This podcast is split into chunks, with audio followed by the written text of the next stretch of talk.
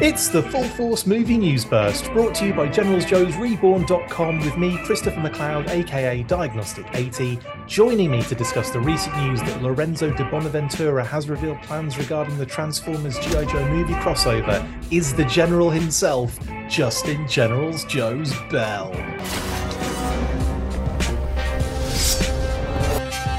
The movie has been out long enough now, but just in case, spoiler alert, there will be spoilers ahead for the Rise of the Beasts movie and possible spoilers for the next Transformers movie. So please switch off now if you don't want to know anything about it. So, earlier today, which is actually Thursday as we record this, Transformers Rise of the Beast producer Lorenzo Di Bonaventura revealed in an interview with One Take News that the Joes would be appearing in the next Transformers film, but not as a full on crossover. The quote goes like this. I don't look at things like a universe. I look at them as a story, and the Joes will be a part of the story. I also think the term crossover means different things for different people.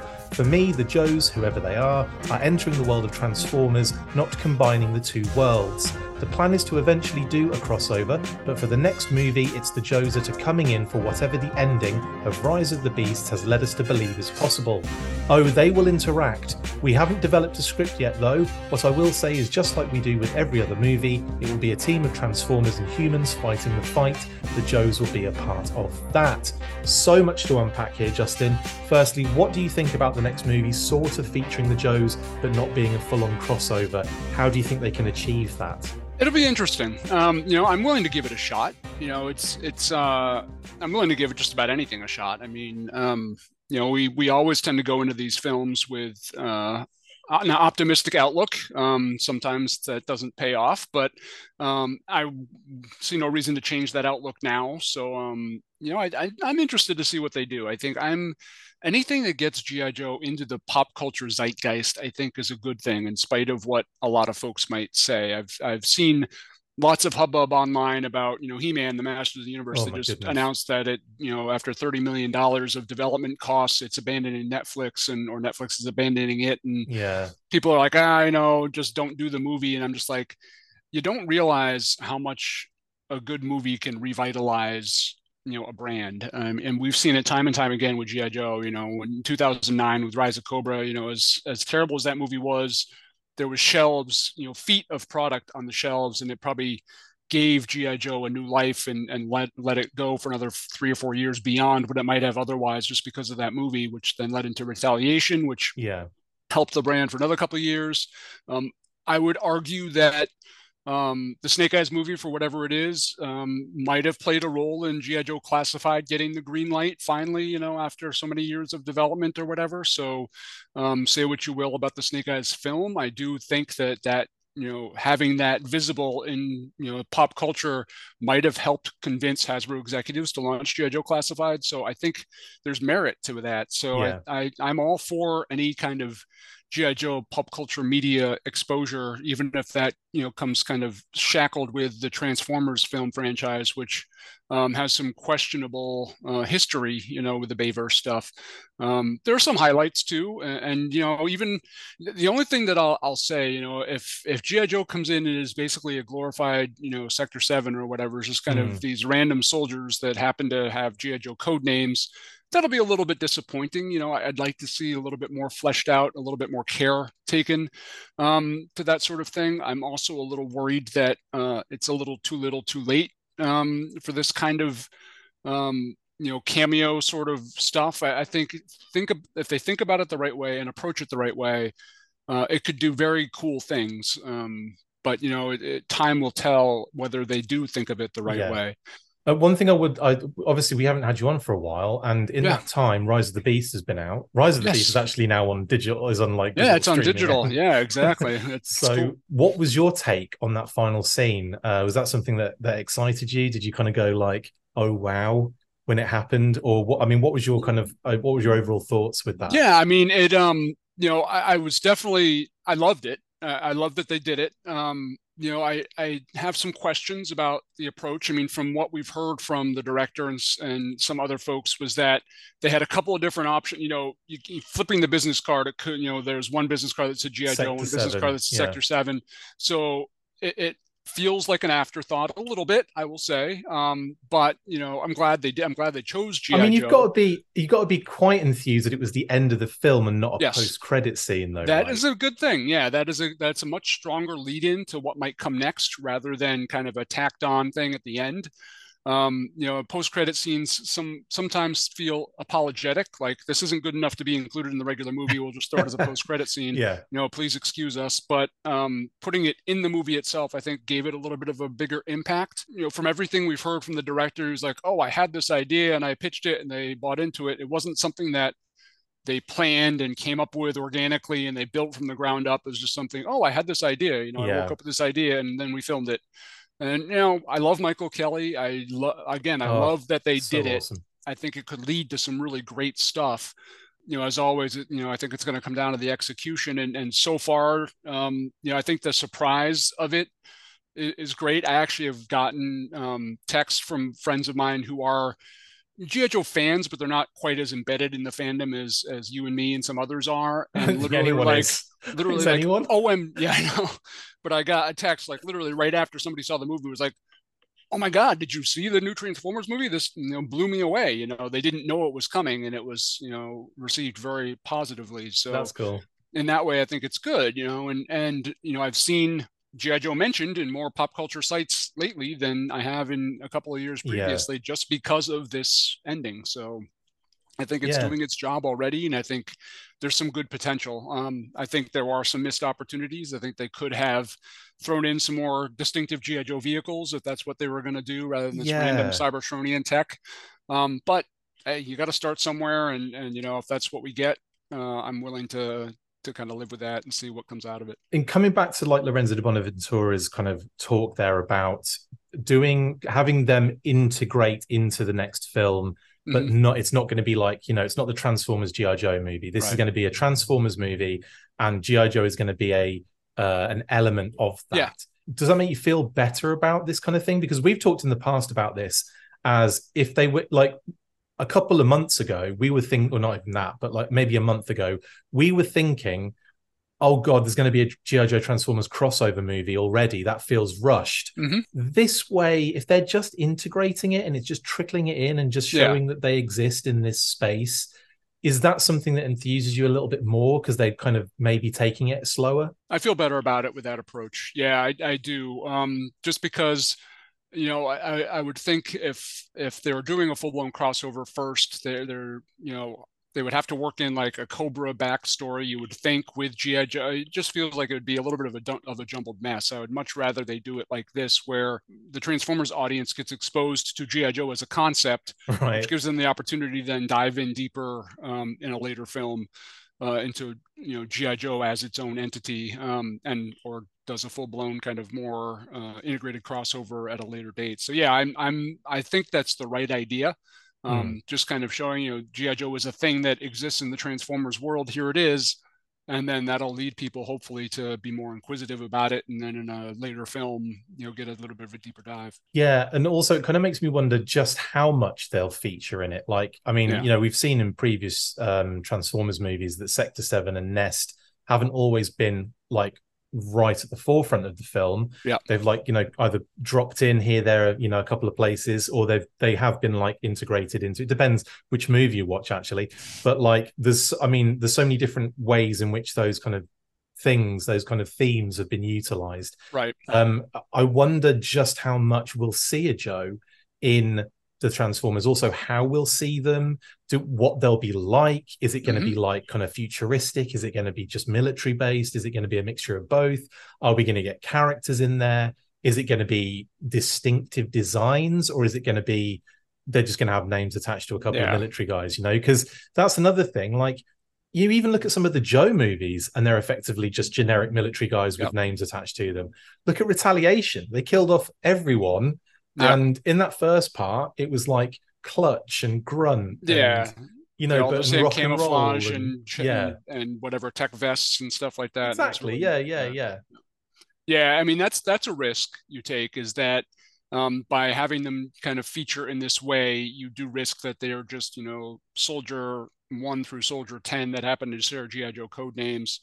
Um, uh, I I would like to think that the attitude has changed somewhat since you know the MCU and to a much lesser degree the DC uh, universe have kind of exploded on the scene and haven't been afraid to showcase actual costumes, masks, uniforms, stuff like that. I would hope that would help convince them that you can get a little a little fancier with GI Joe. Although the Snake Eyes film, you know, he didn't really wear his suit until like the last thirty seconds. so twelve seconds, yeah, yeah. So uh, you you never know. But I would I would really hope, especially if they do feature a character like Snake Eyes, who knows if they will, that he would actually look like Snake Eyes, and that it wouldn't be like a bunch of people running around in random camouflage uniforms that you can't really tell from one another.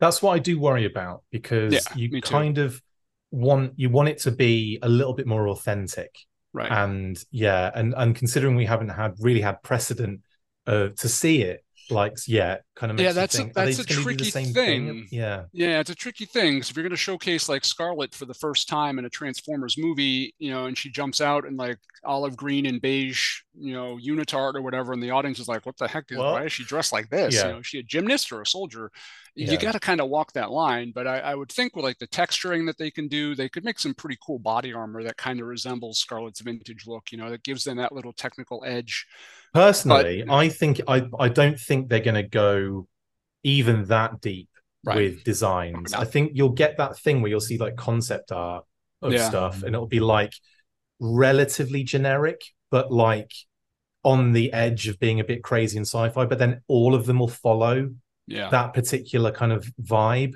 Yep. I don't think you know. May, I think the most recognizable character you'll see in there will be someone with like Snake Eyes or something. Yeah. You know, like yeah. something like that.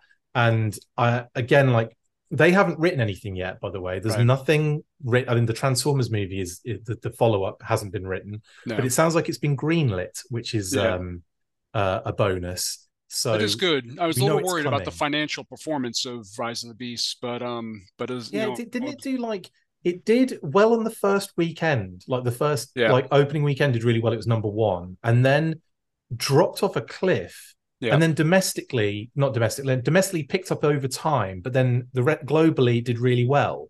Right. So I, yeah, I don't, I didn't see the final numbers, but I always seemed... get a little skittish when it goes to digital, like a month after theatrical. That's when you, eh, you know, are they trying to just recoup their their money as much as possible? But yeah um, you know, if it's been greenlit and if it did pretty well internationally, I think you know that's that that's good enough. And and I know Bumblebee didn't do gangbusters either, but no. apparently enough to warrant a follow up. So I think they're still searching for that magic formula to kind of bring you know make transformers a juggernaut again. So i think um, i would hope that uh, and that's a bonus too is that you know kind of attaching gi joe to transformers you know i, I could see gi joe fans being like well you're just you know riding the transformer skirt sort of but um, yeah. so what? I, i'm willing. It's a billion dollar industry. It's you know we saw um, you know some some metrics at one point about the I think it was like the top 20 highest earning intellectual properties globally and Transformers number 18. I mean, it's yeah. not a slouch. It's a billion dollar industry worldwide.